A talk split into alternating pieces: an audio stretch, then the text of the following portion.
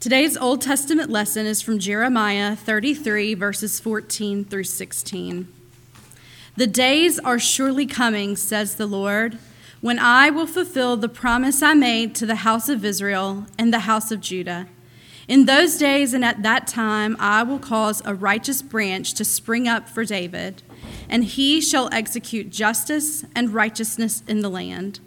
In those days, Judah will be saved, and Jerusalem will live in safety. And this is the name by which it will be called The Lord is our righteousness. The word of God for the people of God. Thanks, Thanks be to God. The New Testament lesson for today is from Luke 21, verses 25 through 36. There will be signs in the sun, the moon, and the stars and on the earth distress among nations, confused by the roaring of the sea and the waves. People will faint from fear and foreboding of what is coming upon the world, for the powers of the heavens will be shaken. Then they will see the Son of Man coming in a cloud with power and great glory. Now, when these things begin to take place, stand up and raise your heads, because your redemption is drawing near. Then he told them a parable Look at the fig tree and all the trees. As soon as they sprout leaves, you can see for yourselves and know that summer is already near. So also, when you see these things taking place, you know that the kingdom of God is near. Truly, I tell you, this generation will not pass away until all things have taken place. Heaven and earth will pass away, but my words will not pass away. Be on guard so that your hearts are not weighed down with dissipation and drunkenness and the worries of this life, and that day does not catch you unexpectedly like a trap. For it will come upon all who live on the face of the whole earth. Be alert at all times praying that you may have the strength to escape all these things that will take place and to stand before the Son of Man. This is the word of God for the people of God. Thanks, Thanks be to God. Amen. Thank you so much, Lydia. Advent. Our scripture passage this morning from Luke might be a little bit of an unusual one doesn't feel like it has a whole lot to do with Lent. Typically, if we think about the Gospel of Luke, I said Lent and I meant Advent. Pastors make mistakes. Excuse me. It's also a purple season. Uh, in the season of Advent, when we think about the uh, Gospel of Luke, our minds typically turn toward which chapter? Anybody know? Chapter 2. Luke chapter 2, which is the birth story of Christ, right? That's typically where we go whenever it comes to Advent because isn't that what it's all about? Like we're getting to Christmas, the birth of Christ. And don't worry, we will get there. Luke chapter 2 is coming. But Advent isn't just about the past, it's also about the future, that which is to come. And so we turn to passages like this, which are strange during Advent. Um, this is a passage that you might expect to hear during. Um, Lent, perhaps. This is a what we call apocalyptic passage. And now, fair warning, uh, the word apocalyptic uh, does not actually just mean like absolute destruction and all of this kind of stuff. Apop- apocalyptic uh, comes from the Greek word that means revelation. Hence, we have the book Revelation, it means the apocalypse. Uh, and it's not just referring to the end times, it's referring to an actual understanding, to have new insight, for something to be revealed. And that's what Jesus is doing with his disciples during this point, in this moment of apocalypse. He's giving them a revelation. The times, the days are surely coming, right? These kind of times when, and he goes on to, to describe, well, an interesting time, that, uh, that there will be signs in the sun, the moon, and the stars, and on the earth distress among nations, confused by the roaring of the sea and the waves. And people will faint from fear of foreboding of what is coming upon the world, for the powers of heaven will be shaken. All right, so this is a pretty intense passage here. And then we get into this moment in which they will see the Son of Man coming in a cloud with power and glory.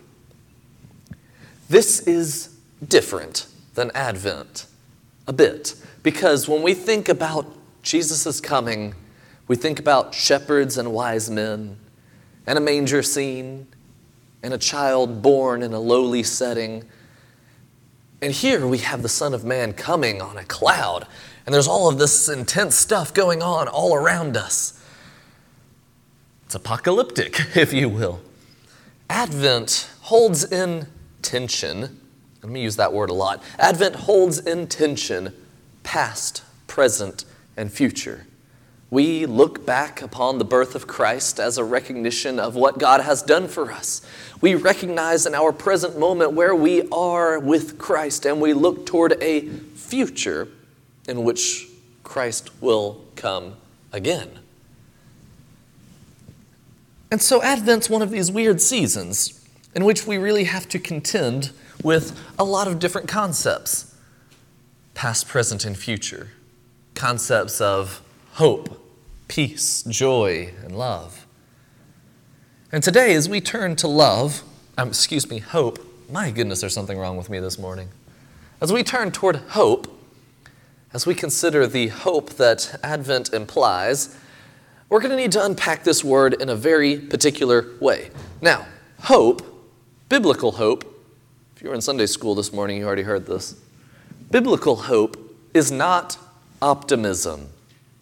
There's nothing wrong with optimism, and optimism is an important part of the human condition. We need optimism in order to keep going.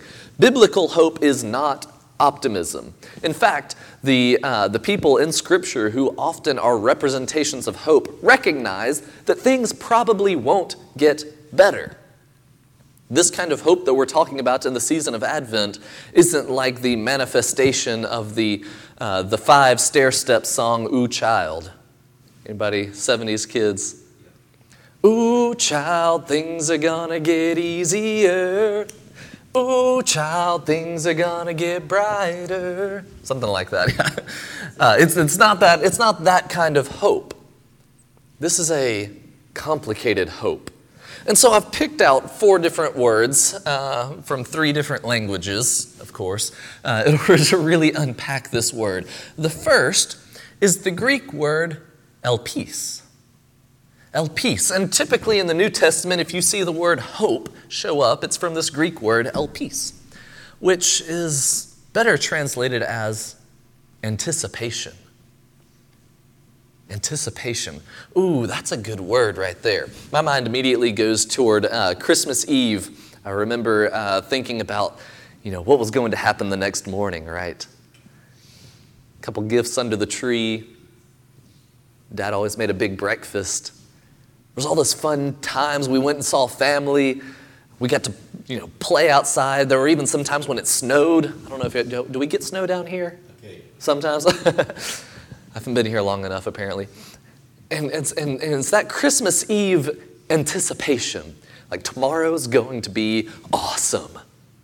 Can't wait. Elpis. That's hope. Anticipation. Then there is one of the Hebrew words for hope. And, uh, and we often see there are two Hebrew words for hope. They both kind of end up right around each other. This one that I want us to think about is kavah. And kavah uh, comes from the Hebrew word kav, which means a cord, okay, like a rope. And if you have a rope I'll pretend this is a rope. Uh, a, kav, a kaval is to have a rope pulled, to have tension on a rope. And it's to have such tension as to wait for some kind of release, right? Either this rope is going to snap or it's going to, or I'm going to let go of it. But it's that kind of tension, waiting for that release, okay? So that's kaval, tension. There's a lot of tension in the season of Advent, even if you're not with family. Nobody laughed at that? Okay, thank you. the third word from our third language comes from a Spanish word, esperanza.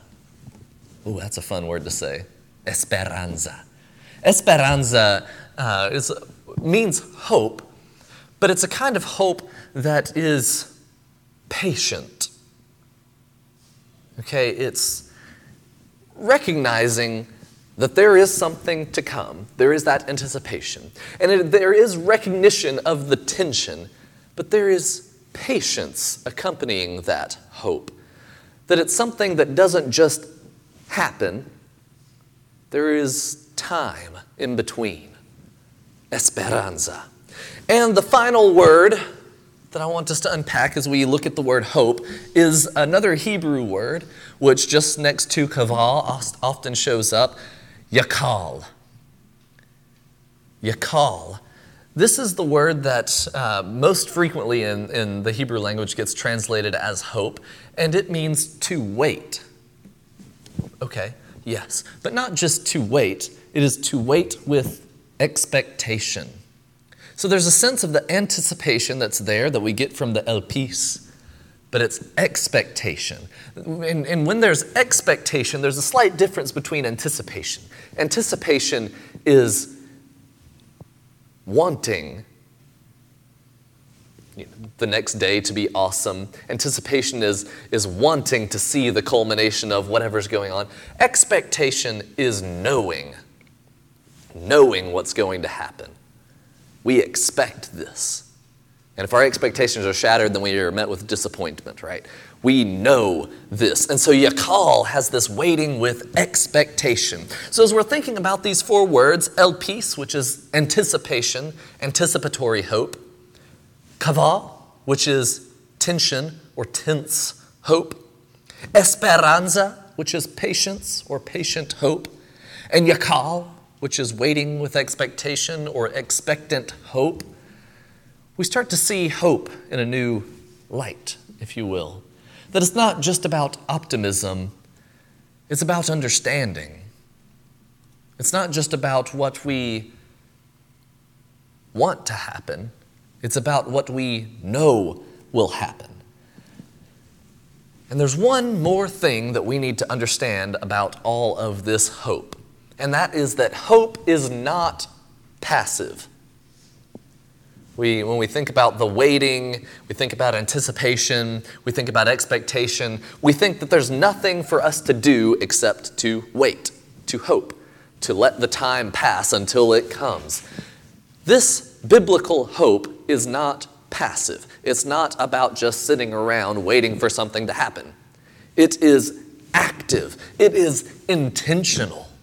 That kind of hope. It's not someday a long way away, it is imminent, happening right now.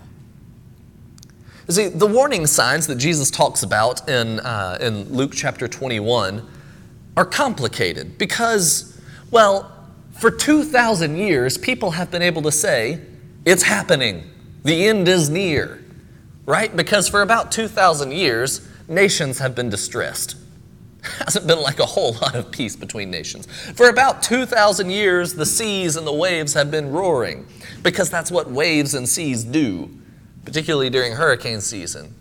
Right? So, so these, these signs have been happening. They've been going on for a very long time. And so what we end up doing is we end up rationalizing, saying, well, maybe it's going to be worse than it is now.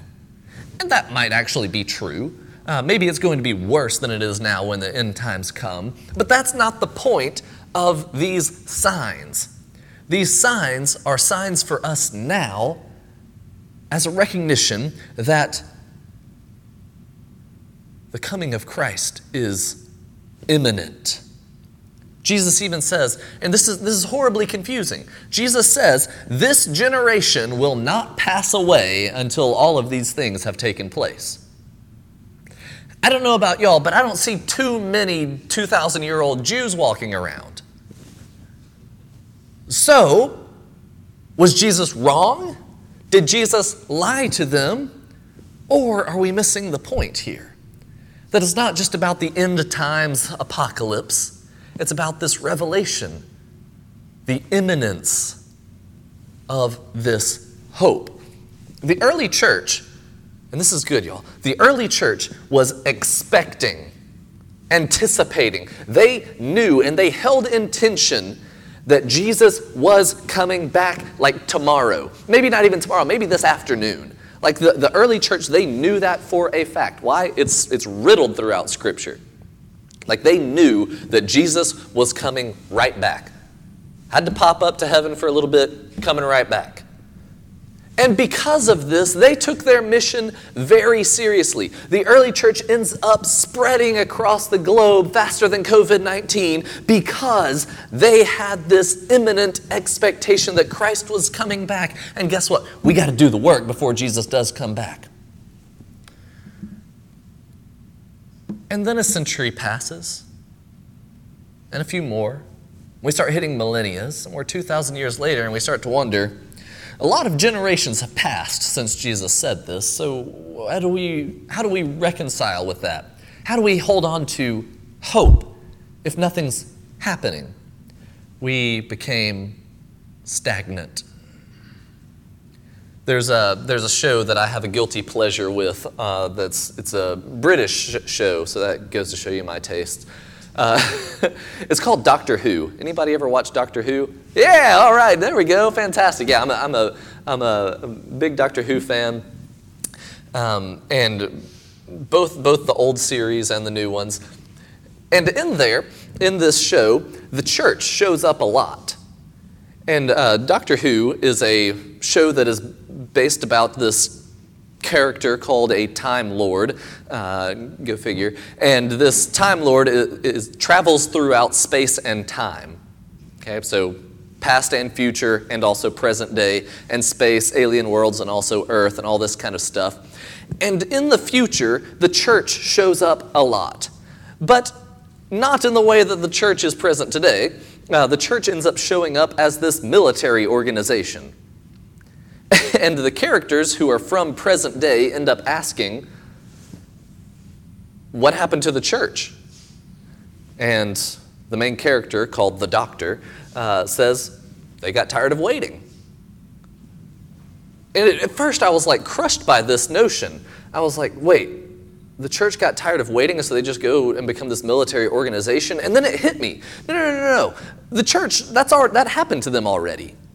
Anybody remember the Crusades? Well, probably not, you weren't alive, but from history? Yeah, the church has already been a military organization.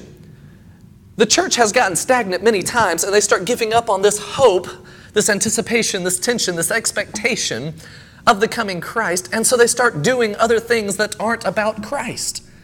And that was like the whole lesson I got from this episode that was more profound than that, but was that the church ended up backing off of their mission because they got tired.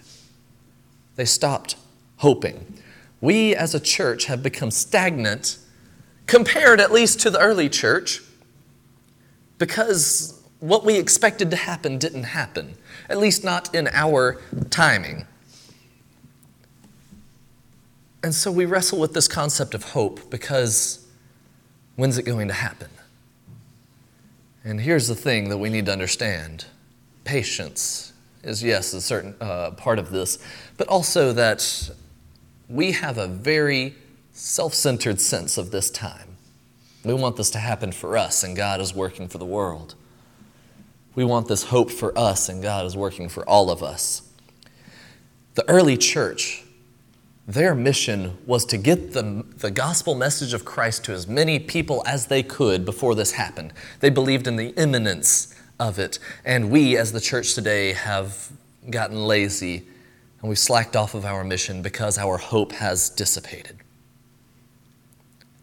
Interestingly enough, we have a bit of a warning about that in Luke. Luke ends up saying, Heaven and earth will pass away, but my words will not pass away. Be on guard. Another way to translate this is take care, so that your hearts are not weighed down with dissipation and drunkenness and the worries of this life, and that that day does not catch you unexpectedly like a trap. Interesting, right? Be on guard, take care. Do not let your hearts be weighed down with dissipation and drunkenness. In other words, don't squander your life. Don't overindulge your life. Give your life some intentionality based on this hope. Jesus gets to this point in verse 36 be alert. And we want to stop there, but Jesus doesn't. He goes on to say, Be alert at all times. That's complicated. It takes an amount of intentionality, but this is the hope that we're not ta- that, that we're talking about. We're not talking about optimism.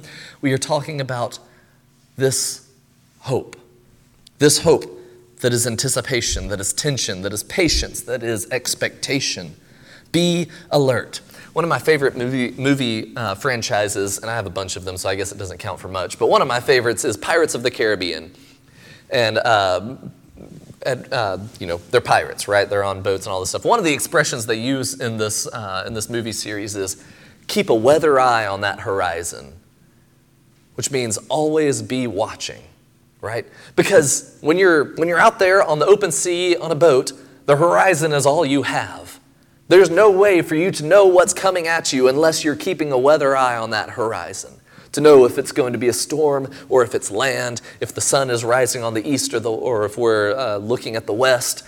Like, this is important to keep a weather eye on that horizon, to be alert. Hope that is intentional is hope that is in anticipation, that is intention, that is patient, that is expectantly waiting. This is the kind of hope that Scripture calls us to. It is a hope for, yeah, there's a for part to this hope. It is a hope for justice and righteousness. I turn back to our, we haven't focused on our Old Testament much this morning. If you would like to know more about our secondary passage, come to Sunday school. We always unpack that a little bit more there. Gotta keep plugging that. Jeremiah 33 gives these words The days are surely coming. Anytime that expression's there, we can go ahead and say, all right, that's apocalyptic in nature. That's a revelation. The days are surely coming, says the Lord, when I will fulfill the promise I made to the house of Israel and to the house of Judah. In those days and at that time, I will cause a righteous branch to spring up for David. That's Jesus, friends. And he shall execute justice and righteousness in the land. In those days, Judah will be saved and Jerusalem will live in safety. And this is the name by which it will be called The Lord is our righteousness. So, this hope for justice and righteousness, let's go ahead and recognize here, we're talking about the Messiah, right? This is Jeremiah. We're talking about the Messiah. And here's the thing the Messiah didn't come right away, even though Jeremiah is talking about the Messiah, a branch of David. In fact, it wasn't until almost 700 years later. Now, sure, we've been we've we've bypassed 700 almost three times now, uh, but yeah, 700 years difference between this passage and another. Uh, if you want to go for uh, David and the time difference there, about a thousand years from David to Jesus, right? So the timing isn't about our timing. It is about our expectation, our anticipation, our tension, our patience. And we, in our waiting, are anticipating the justice and righteousness for our salvation, Jeremiah talks about. These two words here, justice and righteousness, are in Hebrew mishpat and tzedakah. Mishpat and tzedakah. Both of these terms uh, can seem like they mean the same thing on the surface because they both mean right relationships with one another. Remember that time I brought that poster in here and we talked about relationships? Yeah, right relationship.